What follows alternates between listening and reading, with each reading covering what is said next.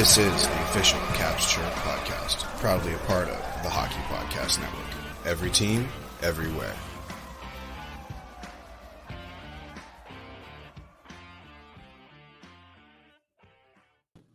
What's going on, Caps fans? It's me, the Hockey Troll, and I'm back with that snack, Polly Cupcakes. Hello, hello, for the final time of 2023. It's true, Caps fans. Hope your year has gone well. Mine's gone like fucking shit. So I'm ready to let it go. But we've got a ton of hockey to be playing or to be talking about, not to be playing. I wish we would be playing this, but we've got World Juniors. We've got the Caps weekend review that we always talk about. Thanks for bearing with us. We hope you had a great Christmas holiday if you celebrate. Polly, how was yours? It was good. Uh, you know, with uh with the youngin, got to have a lot of excitement watching him open all his stuff. Um so yeah, I mean Merry Christmas to everybody. Happy Kwanzaa to those who celebrate. It is currently in the state of Kwanzaa. Uh Hockey Troll, how was yours? Your Christmas. Um, I mean, it was fucking Christmas. I hate this fucking holiday. I hate the winter. I hate this shit. The only good thing about winter is that that hockey is in full swing. Um, other than that, where we live, Polly, it, no snow, hardly any snow, uh, just hot and cold. I don't know. I, I though then it gets dark at five. You know, just a miserable time of year. I don't know, man. I I really enjoy the Thanksgiving plus presents aspect of Christmas. Fair enough. I mean, you know, it, it's cool presents, you know, whatever. All I see is just a deficit in my fucking bank account and having to see a lot of people and doing a lot of things. That's all very fair. I, I would have to say I'm, I'm pretty exhausted from all the peopling. Right. Exactly. Yeah. Well, Cap, since I hope that you were a little bit more merry than I, uh, I know that I am very, uh, and, and I, I would say that I'm an outlier, though. They do say suicide rates do increase during this holiday. I mean, I could, it, it definitely doesn't surprise me.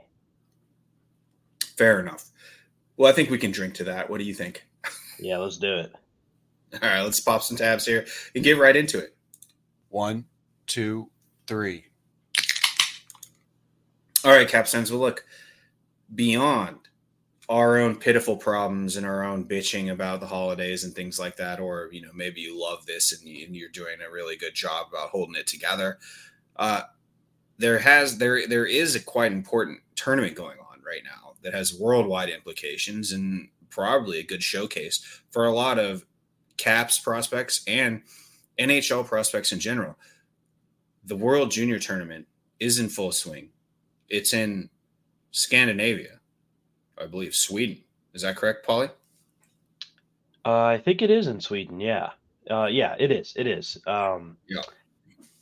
And as we record at 11:54 Eastern Time on uh, December 27th, Team USA is one game in, not counting their preseason or their pre-tournament games. Um, a couple other teams are have played two games, but yeah, it's starting to heat up over there in the land of ice. Love it. You know what a and you know I think that maybe if I lived in Sweden, I would be a little bit more hype about Christmas. You know, I've lived in Germany before, lived in Italy, and typically around this time uh, you go to certain areas of these countries and they're covered in snow and everybody's in the holiday spirit and it's very Christmas like. Um, you can only assume that it's like that in Scandinavia. But to top it all off, the Scandinavian Swedes have a ton of hockey to be watching and the top tier hockey in the world as far as prospects go. Not only for the NHL, but for all of these other, you know, tier one, tier two, and tier three leagues that are going to be around Europe. So obviously, they have a little bit more to look forward to. I would think that the USA is doing incredibly well, but Paul, I'll let you. I'll let you. You know, walk walk our listeners through that.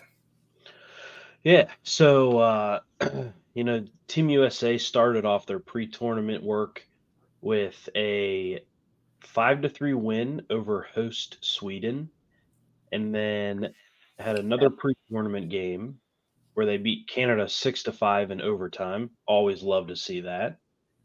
Love it. And like I said, as of recording, this episode will drop on Thursday. So by the time you listen, Team USA may have already played their second game, but they've played one game, four to one win over Norway. And let me tell you, that Norway team was competing. They were uh, they were given Team USA's breakout and power play trouble at times. They were zipping around. I mean, it looked like an ice full of Zuccarellos. Oof. You know, I think that when you know if, if you're new to the world juniors or junior hockey um, i think that junior hockey is both more structured and unstructured at the same time but at the same but really i think that the big difference between watching nhl and juniors is that in juniors i feel like players really start to understand the game and are forced to play a certain system and forced to really start you know hey that's great that you can score 60 goals um, in bumfuck aaa wherever you came from you 16 year old kid. But here you're going to get hit in the mouth. Here you're going to have a, a much better talent pool that you're playing against. Here you're going to have to play a system. And here's where i think uh, and this is why this is a huge scouting pool for the NHL is that you're looking at guys in this league who are or at this level who are 16 to 21 so children all the way into adults playing against adults even if you're 16 you know.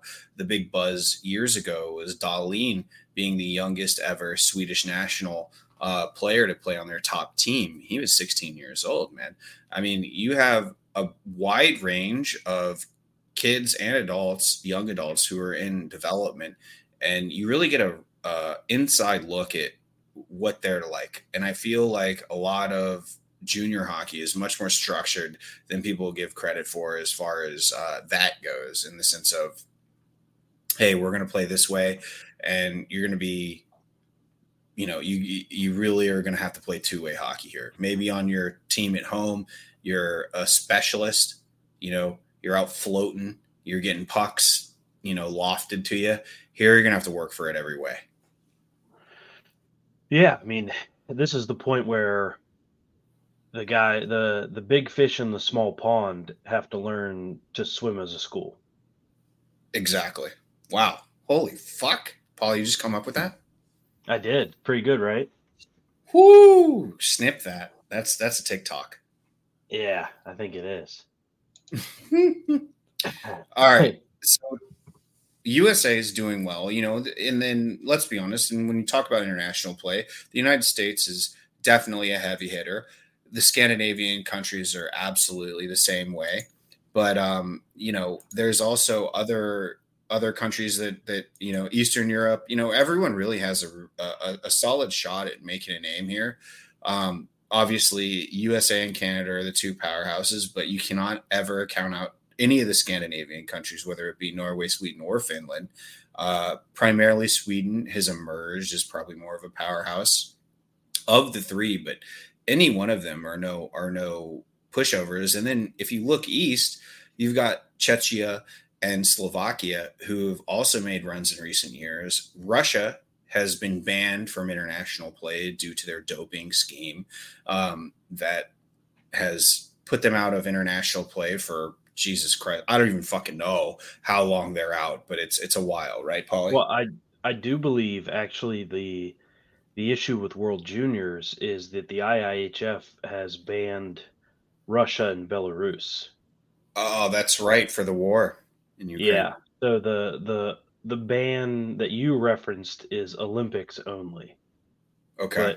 But, um, yeah. So the IIHF, um, and you know, there's not a whole lot of chatter about it at the moment, but it is still in effect. Is yeah. Sure. So, um, you know, Russia is a perennial um, spot in the tournament. So that really, and then that may be the reason that a team like Norway had an opening to come in, uh, because they they operate these tournaments like European sports. There's relegation and promotion. Um, so, you know, Norway would have had to have been, you know, in the the Division Two and worked their way up. And um, I know um, there's like five or six different levels for international hockey. So, Right. you know, And this is so big. when you talk about relevation or uh, you know promotion and things like that, you're talking about kind of like how pro soccer works in Europe.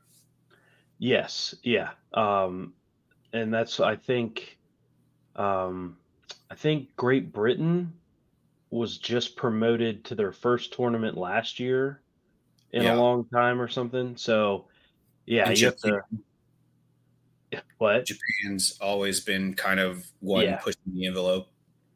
Yeah, yeah. So there there is a very diverse world junior hockey competition. You just have to work your way below the top level. Right. And this is a huge tournament. You know, we're covering our groups uh, where the USA is concerned, but keep in mind, folks, that, you know, Japan, South Korea, uh, Great Britain, you know, fuck, I bet even Ireland, like, you know, there's a ton of countries who this is open. This is an open competition, and you really have to earn your way in. And by beating teams and showing your prowess in the sport, you get upgraded into different levels of this competition, though the World Junior Championship is generally just a couple of those levels. Is that correct, Paulie? Yeah, I mean, if if you look at this tournament, the top level, there's three continents basically: North America, Europe, and Asia. Um, you know, give or take, if Japan makes it or not. Um, you know, if you extend it to the women's game, Japan is usually in the mix, uh, and then Russia is kind of, you know, are they are they Asia? Are they Europe? Uh, but I guess so. The top tournament is probably just two continents mostly Europe and North America. If you work your way down through the ranks, you will probably at least four, maybe five continents on a given year. You'll see at least one team. So it is, it is truly a world tournament, though. Yeah. the ones that get showcased are typically a couple continents. Yeah, uh, I think you'd be you'd be lucky to find television coverage of anything below this level. Right. But the fact of the matter is that the tournament still it has far reaching, you know, fingers that go out to all of these places and and it's open. It is true it's it's a truly an open tournament. So that's also kind of I think adds to the allure of World Juniors is that, you know, Japan goes on a heater, goes undefeated in their group and then fucking goes up. That could happen. Or at least position themselves for next year to be part of like group A. Right. Yeah. Yeah. You uh the only downfall would be is if you had a really strong 20 year old class and Yeah. they they're the ones who get you promoted and then the next year you've got a bunch of scrubs who embarrass your your country. Sure. And of course, we're talking about this in a vacuum without any politics involved. Right. Which, as we know, sports are rife with it. But, Yeah.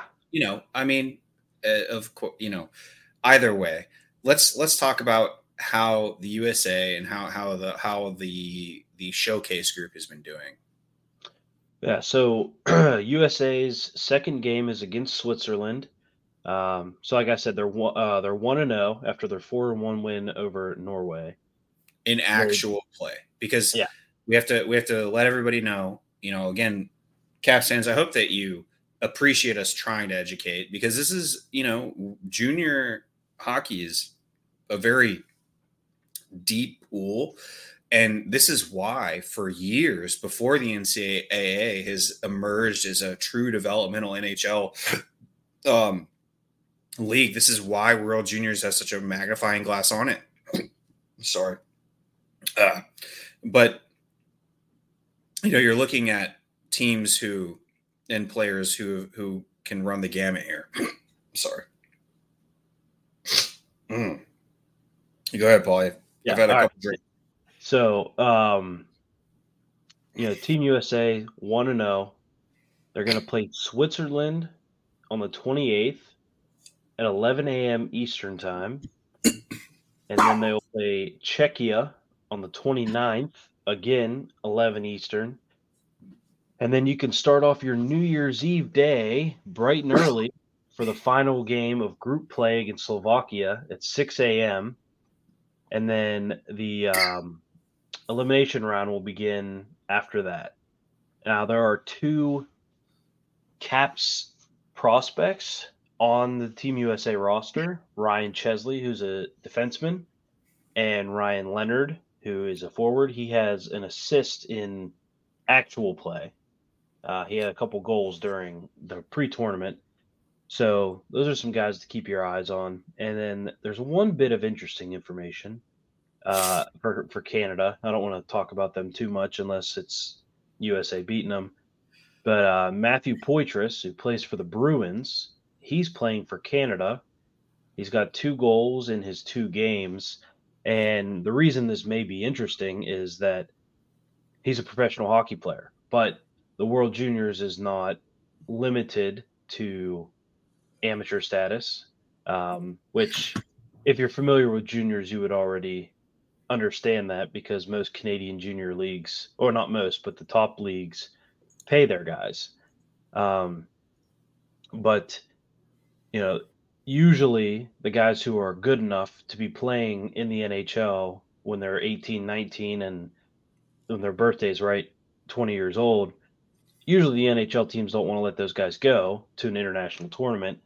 Um, but like I was telling you in the pre-show, I was hearing the guys talk on NHL radio, and you know he he's he's doing all right, but he's you know there's some growing pains and some big adjustments, and so he might not be getting all the ice time he needs, get the confidence, the puck touches, and so this is a good opportunity for a team to say, you know, we want you on the team, but you need a little something. Go dominate World Juniors and then come back and play NHL hockey. So uh, that's definitely what Canada's doing right now. I know there was someone else for Canada who did this a couple years ago. I can't remember. Um, for some reason, I want to say Zegras did this for USA, but I don't think he did. Yeah, that's the name that sticks out to me is that got a shot at it. Um, you can be drafted and still play in this tournament. You can be an active NHL rostered player and still playing this. So it's not like the Olymp. Well, it's not like how the Olympics was at least the last Winter Olympics. Um, so it I, I could under you know if for anyone who's trying to get into World Juniors and like junior hockey, um, who has not maybe had a team local to them this junior hockey where that's an easy inlet it's kind of tough to understand like the eligibility requirements but basically with junior hockey like it's it's a free-for-all.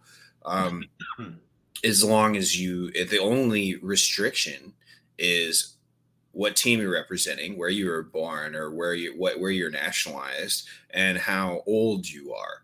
So again when you're 21 you're out as juniors period. You can't play junior hockey worldwide uh, from there, you have to either go to NCAA or you have to go into a pro program like the ECHL, the AHL, the Southern Hockey League, like whatever it may be.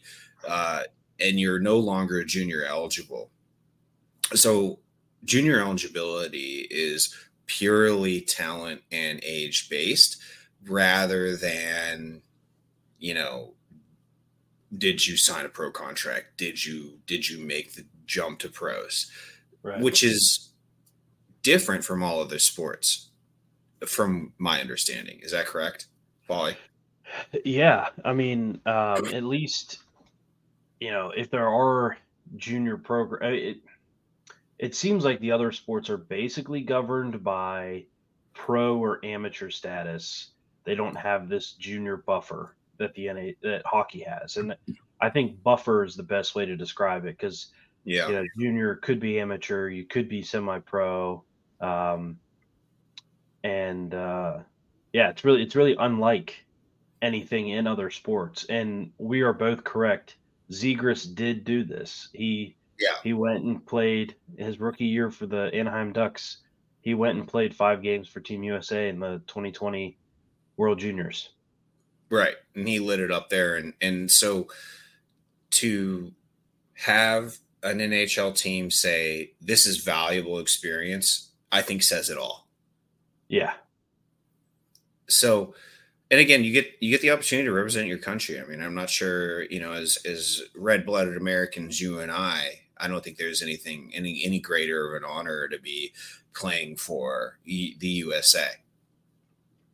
No, I mean honestly, um, as a lifelong hockey player, if I was in a red pill, blue pill situation, and it was, you know, ten year career in the NHL and a Stanley Cup, or a good hockey career playing wherever, but you get two Olympics and one gold medal out of those two, I'd have a tough time making my choice between a Stanley Cup and a gold medal. Yeah, fair enough. Absolutely. I agree. Um but anyways, I mean, let's so what what are the what is Team USA who again we've we've talked about this. This is our most extreme form of patriotism here. We are USA 100%. Fuck Canada. Uh fuck all the other teams. We want the USA to fucking win. I would love to see the uh, and you know Ryan Leonard uh you know Chesley b- beside that national pride here for me. I want to see the usa dominate and win a world junior gold because this is a tournament that's been dominated by canadians uh, in its history. You know what are we what are we looking at moving forward for the usa like w- did we already go through? I, I can't remember. Um, Yeah, we did. You were you were coughing up your beers. Um, liquor at this point. It's it's woodford reserve but okay yeah but yeah, there's um, Team USA, Switzerland, Czechia, and then Slovakia. So USA's in a pretty um, competition friendly bracket, and then the uh, quarterfinals will begin. No, I mean not that these teams aren't easy, but they're a little easier than uh, the group that has Sweden or, or Sweden, Finland, and Canada in it. right So we'll after group play, the quarterfinals begin uh, the first or the second, and the tournament's over by the four, maybe the sixth, but it doesn't go longer than an extra week. And Right. then all these guys are shipping back to uh, their junior teams and college teams. and or NHL teams or ECHL or wherever they're coming from. So Right. absolutely go USA. We've got to, you know, as far as strength of schedule goes, the United States has something that they can absolutely work with. I'm not going to say Switzerland, Czechia, or Slovakia are pushovers like you'd said by any means, but it's not like they're going through powerhouse, traditional powerhouse teams. I'm so hyped. I've got to be. you know what? I need to wake up early and and watch some of these because they can be found on ESPN Plus. Correct? Um, I don't know if they are there. They're on the NHL Network. Oh, NHL Network. Okay. Well, you can find them on the NHL Network. Um, maybe I'll have to use certain more clandestine avenues in which to watch this, but it's something that I should do, and Yeah, I will. get up early, 11 a.m. Let's go. USA, baby. USA. All the way. All right. Capstans, that's definitely something you can bet on, but you can also bet on the action on the ice with DraftKings Sportsbook. Download the app now and use code THPN. New customers can bet can get 150 bucks instantly in bonus bets for betting just $5 on hockey. That's code THPN only on DraftKings Sportsbook, an official sports betting partner of the NHL. The crown is yours. Bonus bets expire 168 hours after issuance. Gambling problem? Call 1-800-GAMBLER or visit www.1800gambler.net. New York, call 7 call 877-8-HOPE-NY or text HOPE-NY 467-369. In Connecticut, help is available for problem gambling, call 888-789-7777 or visit ccpg.org. Please play responsibly on behalf of Boot Hill Casino and Resort. 21 plus age varies by jurisdiction. Void in Ontario. Bonus best expire 168 hours after issuance. cgkng.com slash hockey for eligibility and deposit restrictions, terms, responsible gaming resources. NHL and NHL Shield are registered trademarks of the NHL Hockey or of the National Hockey League. Copyright NHL 2023. All rights reserved. Reserved capstans. We've got a ton to talk about in this Washington wraparound. I think we should just get right to it. What do you think?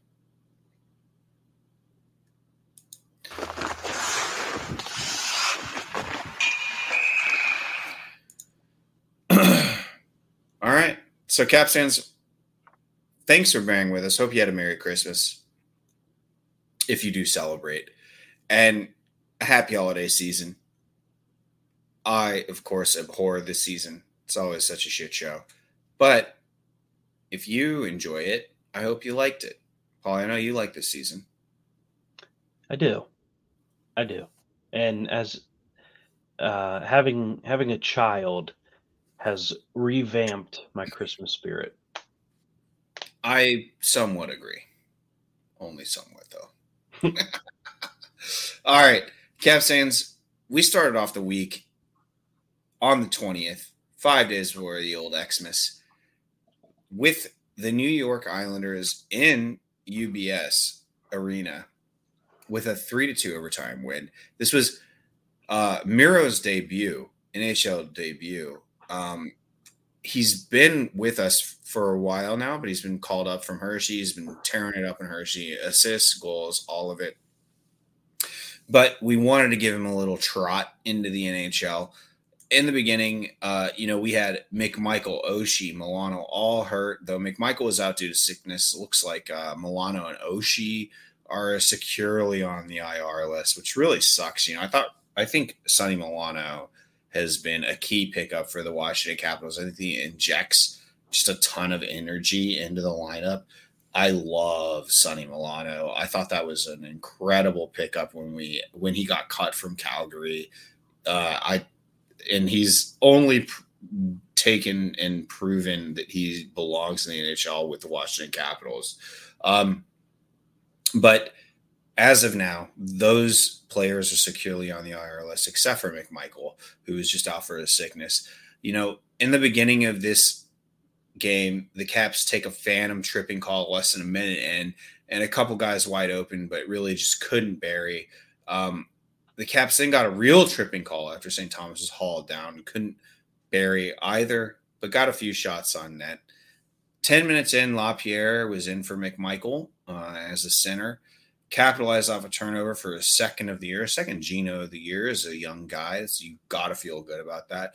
And Protas collected and dish it, dished as the third line continues to carry the Washington Capitals to offense. Now, if you look at a line who is being consistently productive, you've got to look at our third line. And this is a reoccurring thing. Yeah, yeah, for sure. I mean, uh, Protas is in there digging deep, dishing out beauties. Uh, McMichael and Mantha and LaPierre. I mean, they're just showing up. You know, and and there's two big wingers, right? So they're giving they're giving the center, they're making the center guy the small guy, right? So they're giving LaPierre, McMichael the center, but they're beating guys up on the perimeter, and that is just through not so much when when I say checking, they're checking well, but it's not big hits. It's just that they're taking up space and they're making things difficult on the breakout, and then that is where Protas and Anthony Mantha of all the people, you know, his big knock, Anthony Mantha, who has entire career, is he shears away from physical contact. He's not he he's a big guy. He should be banging. Uh, but really, Anthony Mantha is a sniper and an elite passer. But really, the shot is what sets him apart from others. Why would you put this guy into a checking position? I understand he does a good job checking. He's been doing a job checking on that third line. You have to be. But this guy's ice time has reduced from last year. And spoiler alert, in this week, he is eclipsed or he is matched, not eclipsed yet, which will, I assume, will come soon. But he has matched his season goal totals from last year. 11 goals Anthony Mantha ends up with at the end of this week. And he has absolutely done uh, it, it's revenge tour shit. Yeah. I mean, he's looking like the guy that we thought we were getting at that trade. Right. Uh, and you know he's there's a lot of buzz. He said he he he he's given a lot of credit to carbs, and that may be, but you know, neither here nor there. But Anthony Mantha is on a fucking tear. Uh, the Caps, you know, ten minutes in, Lapierre, who was in for McMichael, capitalized off a turnover for a second of the year. Like I said, uh, in the second, though, the Isles retained possession off a good forecheck, and Kuemper led in a wraparound five hole goal, which I'm sure he wants back. That was tough to see. Big guy through the wickets. Hate to fucking see it. Big goalie. A few minutes later, though, TVR tweaked something, went down the tunnel favoring his left leg. He did end up returning with 648 left in the second, third line went to work again and set up big Joel Edmondson for his 1T bomb from the blue line for his first goal of the season. Another goal from the blue line that struggled offensively this year. Love to see it. Joel Edmondson, you know, a guy that's brought in to bang, you know, big body. Let's bang. You can move the puck. We know you can. You know, it's probably an underrated or under or overlooked part of Joel Edmondson's game throughout his entire career as he's been kind of the Brooks Orpik esque type defenseman in which we're looking for. But really, this guy can move the puck and he's got a clapper. Um, gets his first. This is a blue line that has not lit the lamp very often. Something that we needed. And then with eight minutes left in the game, the Caps who controlled a lot of the game, I thought, turned over the puck to Anders Lee. Polly, I'm just here's your time. Talk about Anders Lee. Yeah, well, you know the the former Notre Dame stud who helped carry him to the uh it's like the 07 Frozen Four. Um, you know, every time he does something against the Caps, I just get filled with rage that uh, grumpy old man calls him average Anders because he seems to always show up against the Caps.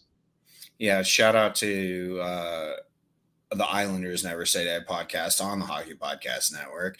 Grumpy Old Man and TJ, you know, they're they were I'm sure they're they're reeling from both the Islanders being securely in a playoff spot, but also having these types of games.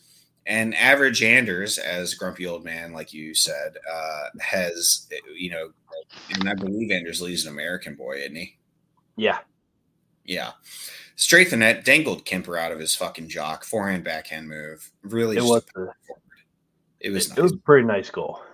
It was. It was not bad, but at the same time, god damn it! And at this point, the Islanders had wrestled control of the game to their side, and the Caps are really reeling. We made it to overtime. Faviari draws a penalty on the power play and scored off a Strome snape. Dude, this thing was a total snip. Uh, they reviewed it. They, you know, Toronto took a look at it, and it was a good goal. Disappointing that we relinquished a point to a division rival, but it's good to get the win. Yeah, for sure. I mean, uh, definitely, you look at that that uh, second half of the third period goal that you let up to Lee, and uh, really hate to see that because that's the difference between you know a one point and the two point swing there. But you know, the fact that they could rally and, you know, not let that late momentum swing lead to a loss, you know, I agree. You, you hate to see the extra point go to them, but it's better than the alternative. And Um, you know, Caps. Good gut check win. Yeah, yeah. Gut check win in Caps 1B MVP this season with the overtime winner. Yeah. You know what? I, I told I I'm I've been high on Dylan Strome ever since he came here. Uh, it was a very shrewd pickup. His at, at the point that Dylan Strome came to the Washington Capitals, his tr- he was an overlooked player, and the Washington Capitals throughout the Ovechkin era has been really good at finding value on players who have been overlooked. You know, on the roster today, you look at Sonny Milano and you look at Dylan Strome. Kind of the, you know, if, if you were to look at our lines, you kind of say, who's the chip on the shoulder line? And I think that's Dylan Strome and Sonny Milano's line, who are typically either second or third line. And then Dylan Strome throughout this week has been promoted as 1C. Uh, this is a guy who I love, uh, and he's young, and I also love that. So yeah. good on Dylan.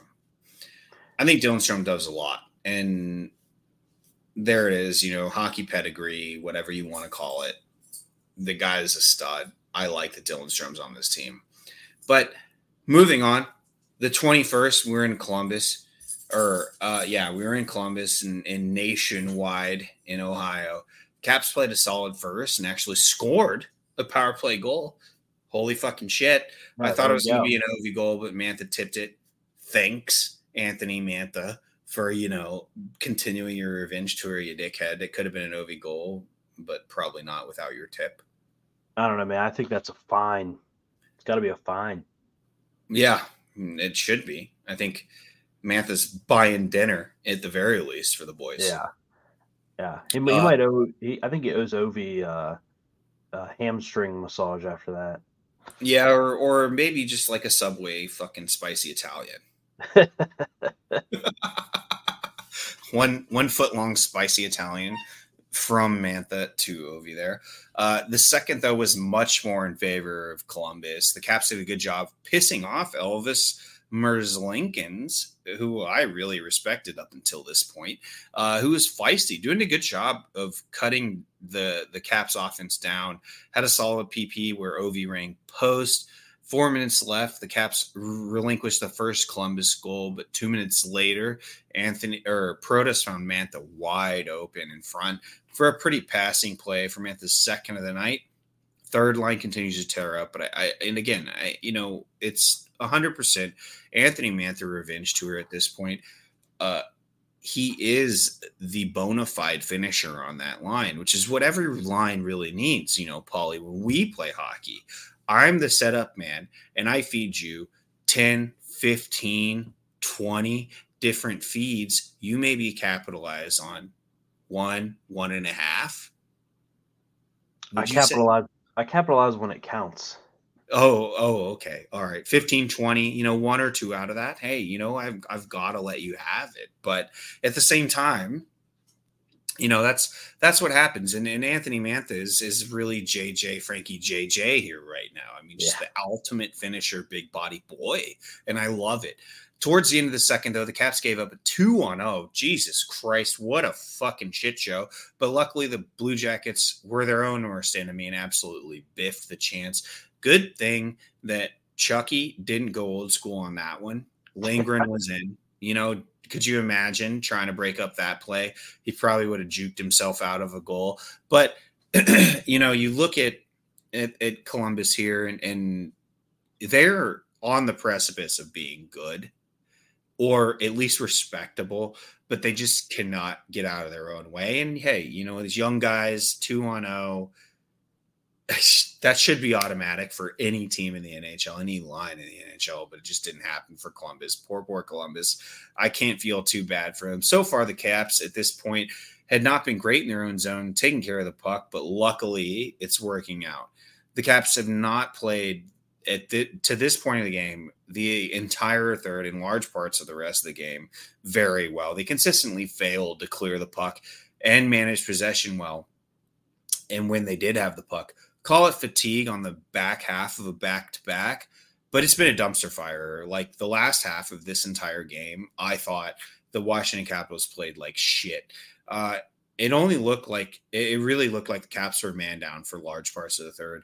Though luckily we had Lindgren, and you know that was really the only reason I thought the Caps weren't getting blown out. The shitty though, the, the shitty part about this is that crappy play resulted in the late goal from Chinakhov. Uh, for his ninth of the season, this is a rookie kid from Russia, and he has been a very, very top prospect for for the Columbus Blue Jackets. You know, of course, a basement dweller in the Metro, but a guy who's at this point in the season getting his ninth as a rookie. It's good. Yeah, that that I mean, it may be hard to appreciate when you've watched the career of Alex Ovechkin, but for any other rookie in the NHL, this is this is really I mean he this kid's got a bright future. No doubt, no doubt. And, and, Columbus continued to pump rubber on net, almost outshot the Caps by 10 by the end of regulation. The Caps eked out a few chances on net at the end of the period, at the end of the third, but it was just too little too late. Overtime again. Um, Someone call Samantha Pell. What's that? Someone call Samantha Pell. Yeah. Where's Sammy? Sam Pell, you know, love her, mean it. Where has she been? Uh, you know, she's moved on to a quite successful career at a PR firm, from what I understand. I wish her the best of luck. But, um, you know, OT at this point, uh, we're, we're fully into it. Elvis Merzlikins, though, dude, in the second, in the first period, I saw like Elvis, Elvis was, you know, doing a little too much Vegas here. He was, he was a little too much, you know, out of his shorts, getting yeah. a little chippy which I know, Paulie, there's there's two things you hate. And one, that's stick play. And then two, that's goalies taking liberties. And I thought number two is solidly in effect for this whole game. Paulie, what do you think? Yeah. I mean, I, I think uh Merzlikins was acting like uh, uh, you know, at, at best a child, at worst a psychopath. Um, yeah he was living up to the goalie stereotype in every hockey movie, just wacko. And right. you know, yeah, I I mean I don't know if I'm burying the lead here, but um, his the way he described the incident with Tom Wilson, um, talking about him going for his knee and trying to hurt him and all that, and you watch the replay and it's clear as day he just got hit in by his own guy, and then Elvis you know, Elvis pushed Wilson. Willie gave him a little something back, and then he just unloaded on him with the blocker. I mean, come on, guy, get a grip, bro. Okay, so Merzlikins was a little shitbird the whole time, but you know it's Tom Wilson's job to go in and and cause a ruckus. Uh, the this is hockey. This is hockey, okay, and uh, you know call me old school, which fuck, I would never have thought that I would be considered old school, but I'm 100% considered old school at this point in my view of hockey. But you know, Elvis Merzlikins was a shipper at all games. D-man shoves St. Thomas into the net, where he was subsequently attacked by Elvis. You know, he's trying. He's in the net. Elvis's stick is also in the net. Tom Wilson's getting up. His stick's in the crease. He's just trying to get up. And okay, Tom Wilson takes a shove into the net, which is fine. I think that is completely okay by Elvis to say, fuck you, you're in my net, getting a shove, and then we can go our separate ways. But instead, he gets shoved in and then pursues it a little bit more. And then Tom Wilson, St. Thomas himself, uh, blessed as he be, you know, takes his takes his gloves and gets his uh, on top of him and is trying to like use him as leverage to get out after being shoved in.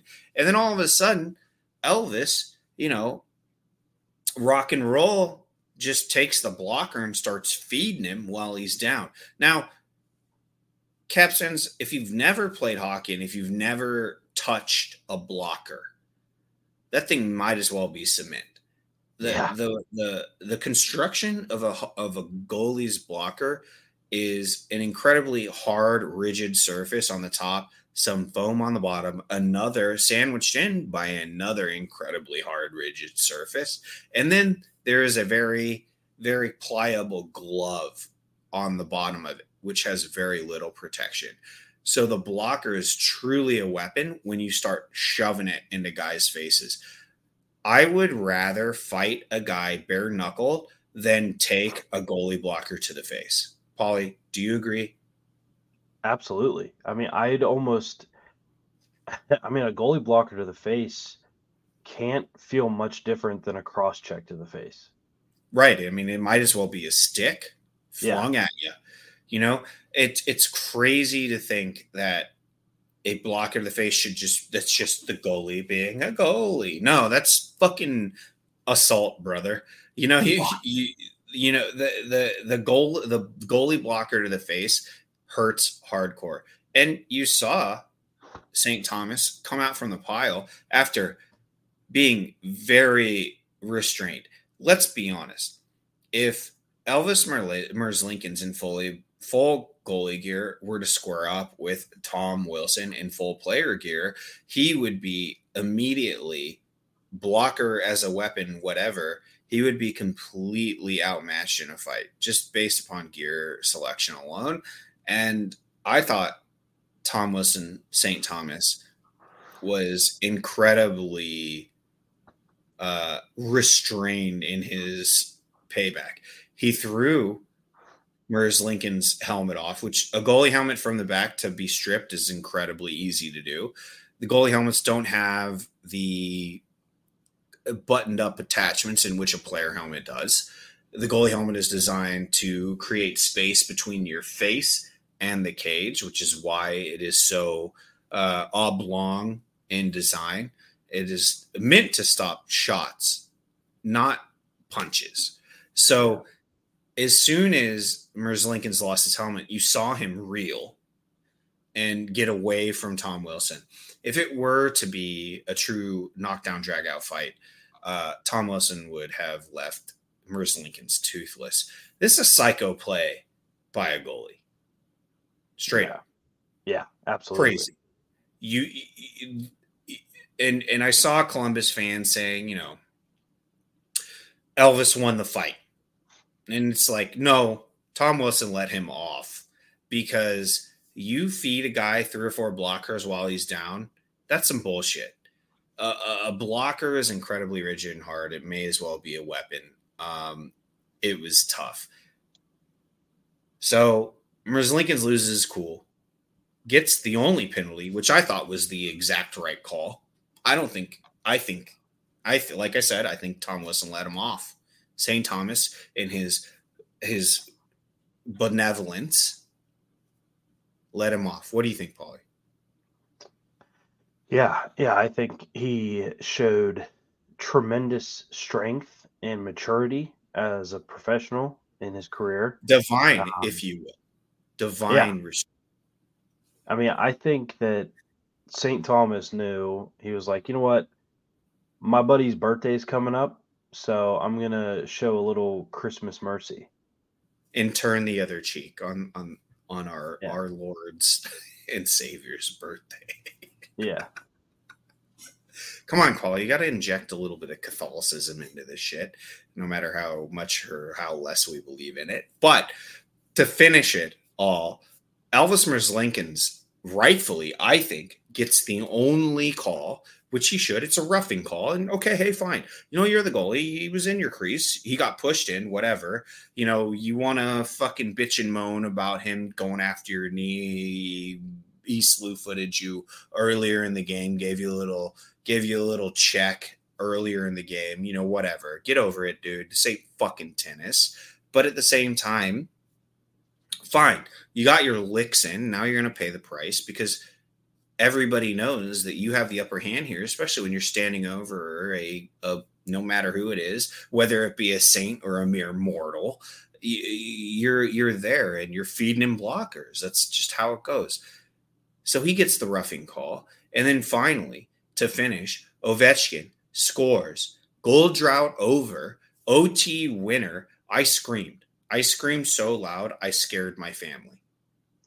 Yeah, I almost dislocated my uh my shoulder because I was watching it on my phone. My head, my hand was behind my head. I was laying down, and I didn't have full range of motion because my head was on my hand, and I almost popped my shoulder out trying to fist bump. You almost injured yourself celebrating. Yeah, I fucking love it. And after all of it, how about all the boys chirping Elvis? Because they knew yeah, you did this to yourself, you dickhead. yeah. That was just beautiful. I love it. I mean, I think that people watch hockey for the drama. And this would is what I would consider high drama. I mean, the boys chirping Elvis after their dub, love it. I love hockey. This is a moment in which I love hockey, right? You know, this is why I watch. Uh, something though, I will say about the power play after this, just in general, why not try the riskier skip pass? So a lot of times we see the umbrella set up, right? You know, and then it's a modified umbrella. Up top, you've got what seemingly is a one three one. Uh and and really though, it's a modified like two two one or a three one one. Um and it moves. But how come we can't thread a pass? And there was a stick lost, but why not risk that skip pass? Backstrom did it a lot. The Backstrom to OV connection, cross Yeah. ice. Why not try it from the opposite half wall? On the four on three, Strome did it for the win, but it seems like it's available on the five on three. I get it's risky, but I have faith in our our doggedness, the whole team's doggedness on the puck. Like, why not? Why not just go for it there on on the across ice shit? I I don't know. Maybe just a fantasy, but I would love to see Ovi get a couple different looks because this when when the puck is on the opposite half wall of where Ovechkin is, this is where you're actually going to see Ovechkin have space. And with this, this was not a this was not a one T from the OV spot. This was a settle the puck and just snip it, snip it. And it wasn't a hard shot. It was a little snapper, short side on Merzlikins. And now he has to answer to all the media as to why he cost his team a loss. Yeah. I mean, love to see it from Ovi. Get it together, Elvis. And it's good to see the power play this week getting some stuff to going. Exactly. I mean, still well below league average, but fuck. I mean, if this is a time in which the power play needed to shine, they absolutely did. And, and even more kudos. It's a double win, if you will, that Ovi scored. Yeah, always. Yeah. Moving on, though, on the 23rd, the Washington Capitals came back home. They played Tampa Bay Lightning, who are, you know, from a division in which many and the hockey talking heads and the hockey circuit say is the strongest division in hockey. I think still, I maintain that the Metro is still the hardest division to play in in hockey.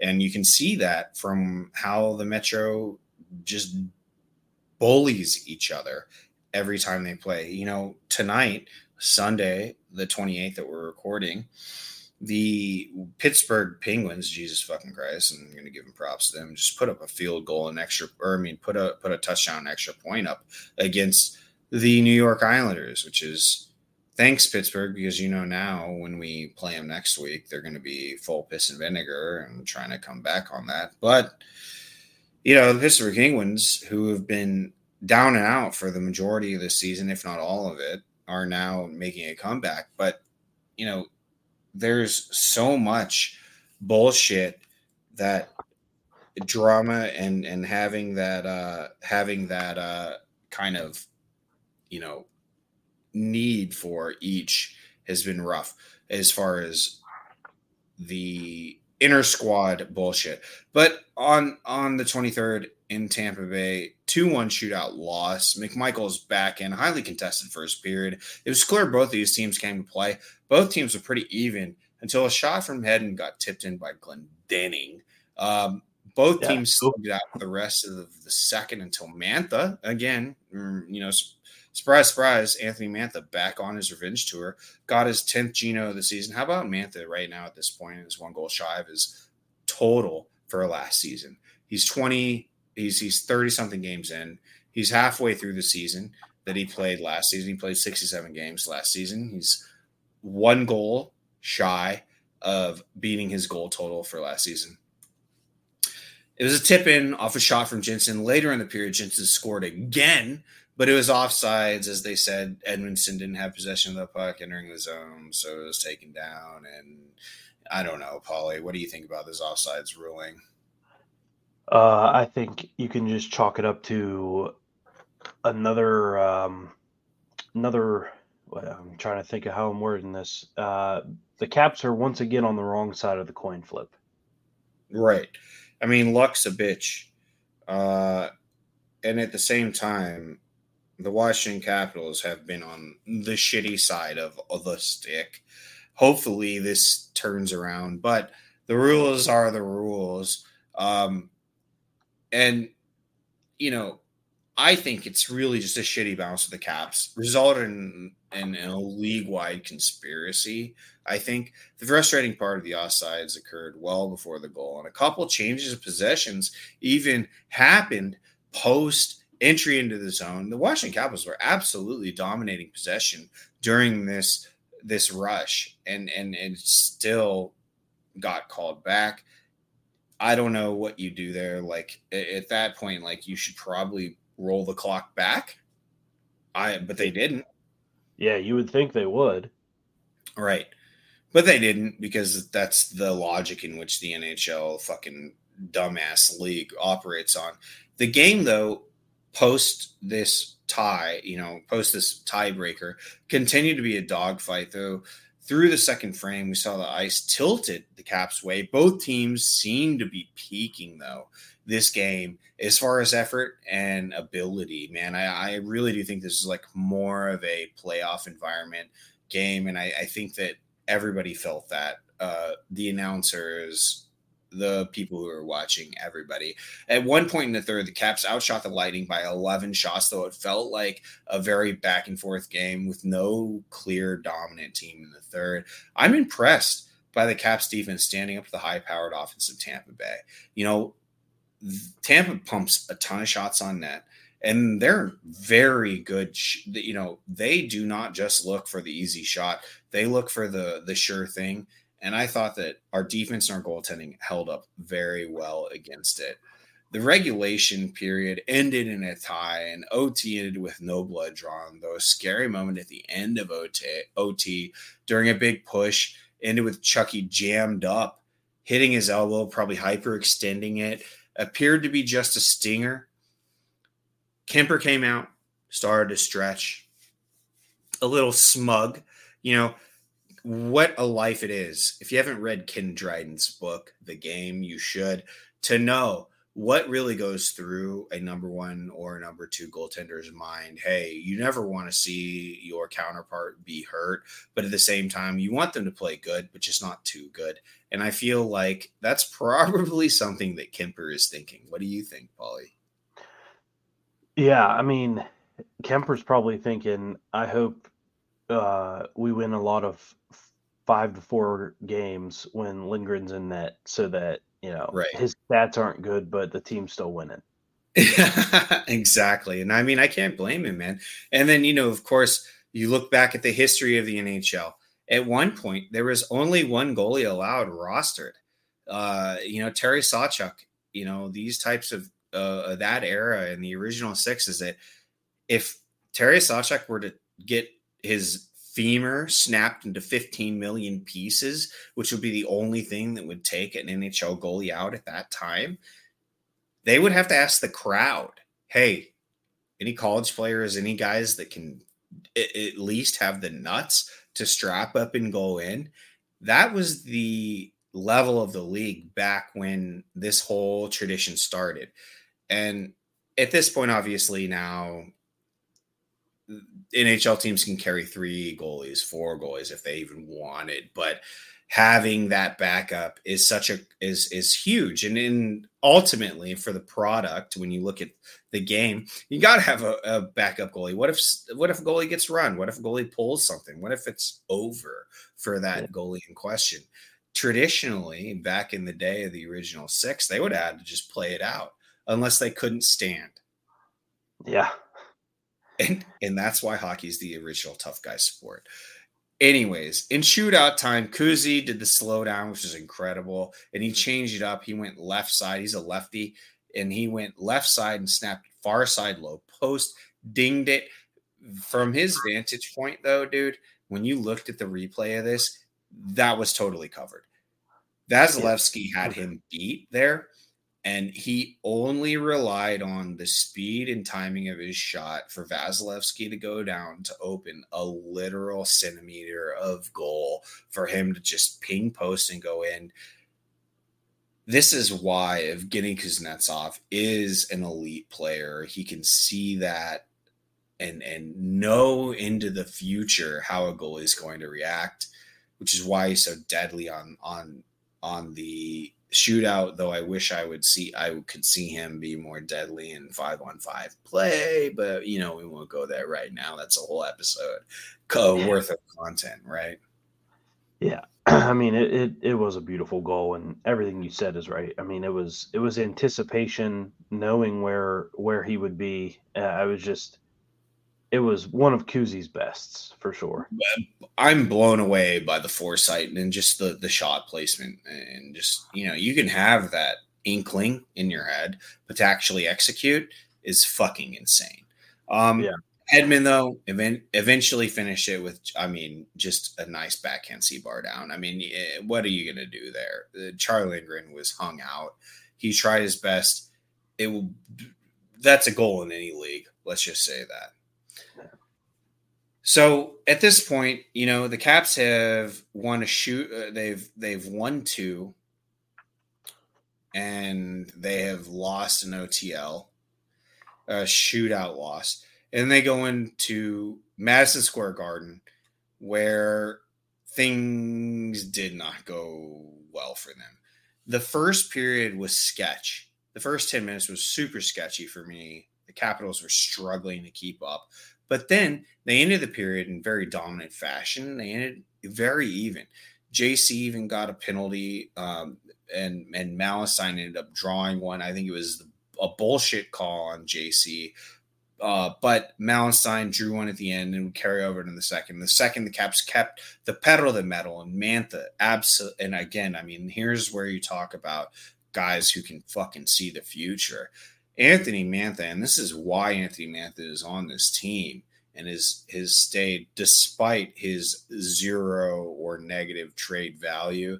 This is where scouts and teams and, and, and other players in the league respect Anthony Mantha, not only for his skating ability, but for this gifted release. I mean, you look at Anthony Mantha in the way that he massages the puck. He doesn't handle the puck. He caresses that fucking thing. It's almost like there is a thin veil of air between him and the puck, his stick in the puck, and it's beautiful. I will say that about Anthony Mantha. Now, do I think it's sometimes it's sometimes too delicate? Yes. But here is where you see why that pays off. And he absolutely airlifts this puck on a fucking laser to the far side, top corners, upper 90s absolutely sniping one of the best goalies in the National Hockey League five minutes into the second. He's officially reached at this point last year's goal totals. Unfortunately, though, the Rags weren't done. They ring up three quick ones in the second, and it was absolutely downhill from there. Paul, you saw the third. I didn't get to see it. I was actually, shout out, hanging out with friend of the podcast, Nick Taraney from Barstool Sports. Love to see that guy. He's doing good. Shout out Nick. But what happened in the third? Well, it was uh, a whole lot more of what you just said at the end of the second there. Um, uh, the Rags really just they were shutting everything down. They um, you know, they, they ended up getting two more goals in the third period. And it really seemed like they were stifling every effort the Caps had. And when the Caps did seem to get the puck through, Shesterkin was just unbeatable. Um, uh, tonight, at least in the second half of the second and the third period, the New York Rangers looked like the team that their points are showing there are. They are top in the league, man. I mean, they're they're in match with check your fucking shit. The Vancouver Canucks right now is who they're at the top of the league with. Now, is this real? I don't know. The the the New York Rangers have done an excellent job of rebuilding, blowing up and rebuilding, and we've talked about that ad nauseum in the past years of this podcast uh, last year was the time for them to double down. This year is a time for them to triple down, and next year will likely be down be the time for them to quadruple down. They are a win now club. The the New York Rangers are. They need to win now. They need to do whatever they can to win now. Um, you know, and you, and you look at this, and it sucks to be absolutely downtrodden by a Metro Division rival the Washington Capitals and the New York Rangers have a ton of bad history. But at the same time, you look at it a macro, you know, when in doubt, take a step out. We're one and one against the New York Rangers. We're 500 right now on, on the record, and we absolutely embarrassed them in you know a team that was hot. We smacked them up in Capital One. We go to their house, they embarrass us a bit, I think this is par for the course, though I would have loved to see the Washington Capitals at least muster out a league average offensive uh, effort. And and and here is the crux. So now that we're taking this team seriously, I love the Washington Capitals structure. I love their the Washington Capitals defense. I absolutely and their goaltending, and I absolutely abhor their power play and their offensive whatever they're calling that the Washington Capitals have pumped the least amount of shots on net in the entire league up to this point.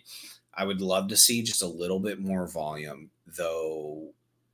I the problem that I see is that I don't think that the, they're getting lack of chances. I think that they're getting lack of placement per player who is just I don't know. You know, it's it's miss small or shoot small, miss small.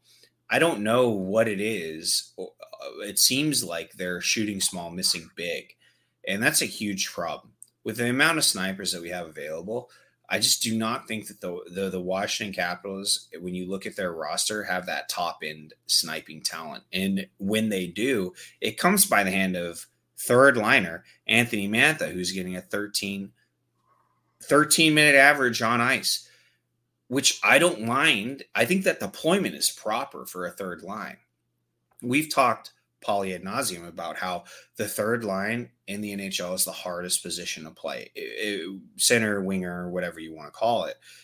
Being on the third line is tough. You can't relinquish any goals, and you're expected to add to the offense. Yeah. Washington Capitals third line has done that in spades, all of it. Now, where are our top six? That's what's pissing me off right now. If yeah. we could just see even moderate Ovechkin S numbers from the top six, we would be a totally different team. But we're missing top end talent like TJ Oshie. You know, Alexander Ovechkin has has been there, but but not goals in which have fallen in the past are just not going through. Call it luck, call it old, call it whatever you want, but the fact remains that that is there. So, hockey trolls incredibly critical takeaway from this is that look, in recent games, I've seen the Washington Capitals not have to not opting to take the perfect shot, which I like. Again, something that we talked about two weeks ago that I thought they need to up their shot shot volumes. They're doing, but now we need to see some actual snipe, some snipers, some some some actual great shot, shot placement. It's a process, and I think the Washington Capitals. I hope the Washington Capitals will get there right now. Third line's carrying the water. But, you know, I mean, Paulie, what, what do you think? Um, I, I mean, I don't disagree with that. The third line is doing it. Um, I think the the top six needs to produce more quickly and more of it. Um, I think we need to see more scoring from the blue line, and um, I mean, we need Ovechkin goals, and it, it, what really the Capitals need is for the third line to keep doing what they're doing, while also the top six replicating or surpassing it. Right, and I will play devil's advocate here because the third line has since through this week been promoted to the second line, which they're the third line. Okay, they're they are an incredible third line. I like Mantha, Protas, McMichael as a third line. I think that that is you're going to find so many mismatches with that, especially against teams like the Pittsburgh Penguins. P- teams that are top heavy, you're going to see so much opportunity with that third line that it's unbelievable. If only we could get our top six to start firing. I would love, I would love to see the Mantha McMichael Protas line get downgraded to the third line again to become a bona fide third line, and then our top six start to perform. Now we have people in the stocks, right? We're, we're talking about Max Pacioretty. This is a 20 goal, goal guy from now. You put him in, and I expect 20 goals from this guy. Would love to see it. We need a couple of snipers. Who knows what's going to happen? I guarantee the Washington, you can see the amount of money moves and the roster moves that are going on between a, the AHL Hershey, sending Lapierre and Miroshnichenko uh, uh, down, uh, Miro down to the AHL. Uh, you know, try and jockey this stuff.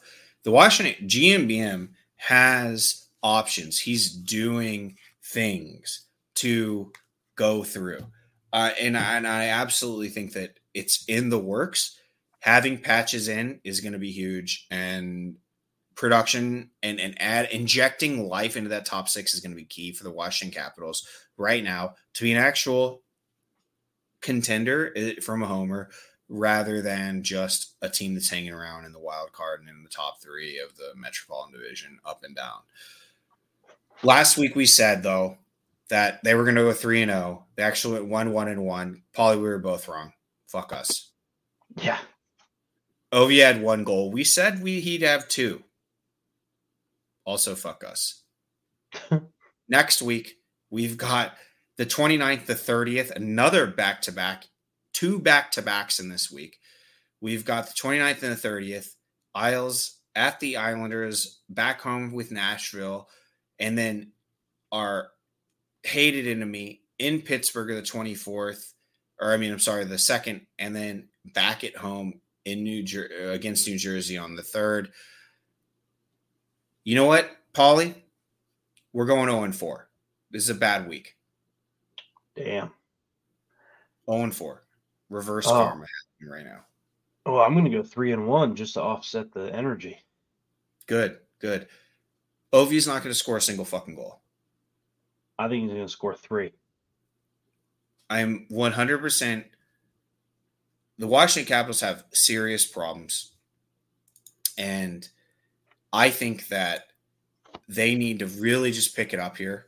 We've got some comments from Connor. Been saying that for the past three weeks. The Caps had the offensive uh, power like the past. We could easily be a top team. I agree. But hey, you know what?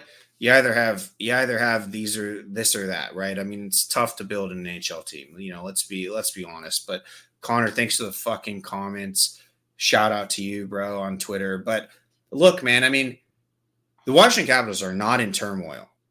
I think that their their structure, what Carbery has done to this team, has been amazing. He is squeezing every ounce of performance that could be out of this. If the Washington Capitals can break through and actually show league average or beyond offensive offensive prowess, the Washington Capitals are a very dangerous team. Defensively, the league's on notice. Defensively and goaltending wise, the league's already been on notice. 10 games in, they were on notice. The league knows that the Washington Capitals are a tough team to score against. And I like that. And maybe that's our new identity. Before we had it was get pucks in deep. Defensively, we may be a little shoddy, but hey, you know what? We got pucks in deep. We banged on the forecheck and we created chances. And we had top end scoring talent. Now it's the opposite. The Washington Capitals need to hone in on their on their identity, and that is being an incredibly good, structured off a defensive team. And let's just get some fucking league average offense out of them. Got the hiccups again. Yeah, it's a beautiful thing. All right, Paulie, what do you think? Oh, yeah, I mean, definitely what you're saying there. Uh, I mean, league average for sure. Um, I'd like to see it a little higher, but I agree that with the way they're playing, if they can just elevate to that level, then we'll be seeing a drastic increase in their success. Um, I think the offensive production is really the only thing holding them back right now because, uh, like you said, goaltending defense looks good, um, and you know you get the you get the big boys scoring more, and I think that that's what would be that's what would tip the scales to make the Capitals catch everybody's eye. And at this point, I think we're going to have to look outside the organization. I think that Brian MacLellan is going to work some magic. And I want him to get a 23 to 25 year old, 20 goal last year's scorer on a shit squad who he knows will ring up 40 next year, but also contribute 20 to the Washington Capitals this year. Patches comes back and Patch, Patches gets healthy, goes in, and I, I think it may fix itself. One move. The Capitals have been known for the past two years to be in the market for a top six scoring threat. They need to pull the trigger. Yeah. All right, Cap Sans. Next week, we're not going to have an episode until Thursday. We hope you enjoy your amateur holiday of the New Year's. We hope you ring in the New Year's next week on Thursday. We're going to have a good good epi for you. We're going to do another thing like this. Happy holiday season. Until next Thursday, Hockey Troll Poly Cupcakes sign off. Bye. Hey, Caps fans. Thanks for tuning in to the official Caps Chirp podcast, repping the greatest team in the NHL. Follow me, the Hockey Troll, at Hockey Trollin on Facebook, Instagram, and Twitter. You follow me, Polly Cupcakes, at Polly underscore Cupcakes on Instagram, TikTok, and Twitter. Special thanks to the Hockey Podcast Network at HockeyPodNet on social and thehockeypodcastnetwork.com. Every team, everywhere. Check them out, or we're not friends anymore.